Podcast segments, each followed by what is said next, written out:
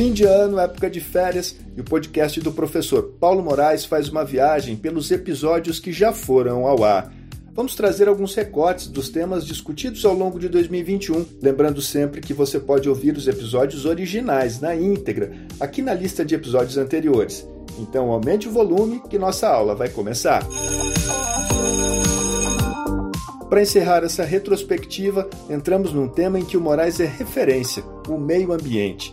No episódio 7, ele nos conta como a questão ambiental chegou às salas de aula e foi determinante para a formação de alunos conscientes em relação aos cuidados com a natureza. É, os rios viraram um depósito de esgoto. E aí morrem os rios. E aí as pessoas vão vendo aquelas realidades e começa uma discussão. Nos anos 70, mundialmente falando, quando chega nos anos 80, é que isto é levado para dentro da educação básica para as escolas em larga escala. Claro que tinha antes, um pouco antes, uma, uma outra coisa pontual, mas assim, em larga escala, discussão ambiental, você vai ter isso nos anos 80 e nos anos 90 é que realmente as crianças e os adolescentes vão começar a trabalhar com isso. Isto é a grande revolução estrutural para as discussões ambientais. Você mostra desde pequeno problemas, soluções, propõe uma conscientização dessas pessoas. E a partir daí, você passa a ter toda uma mudança. A educação ambiental seguiu em pauta no episódio 8 no cenário pós-pandemia, será que as questões do meio ambiente e de saúde vão ganhar força nas escolas? Fala aí, Moraes.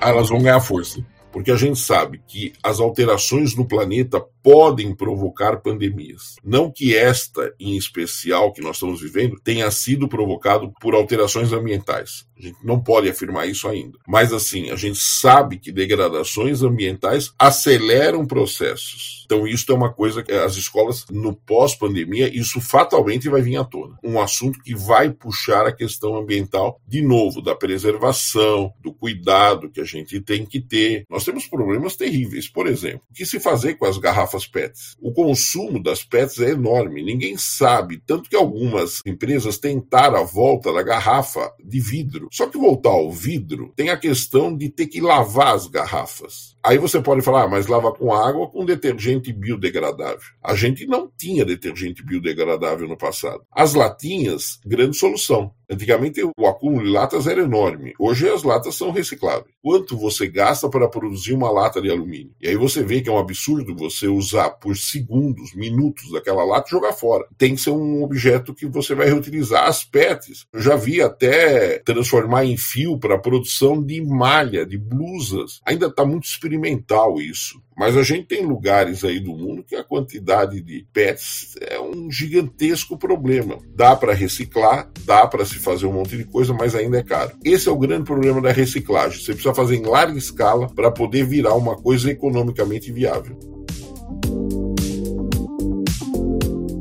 Já em dezembro, o podcast trouxe um balanço de como 2021 foi para a educação.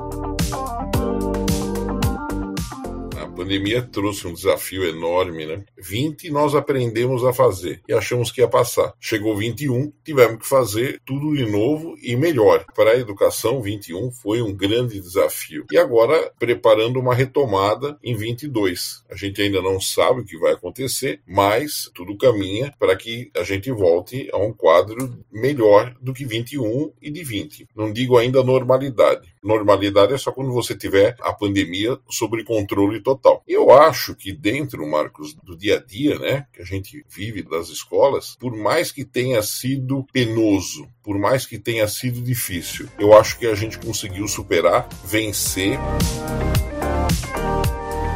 E chegamos ao final da nossa retrospectiva. Vocês gostaram? Lembrando que esses foram só alguns recortes. Dá para maratonar e ouvir todos os episódios na íntegra.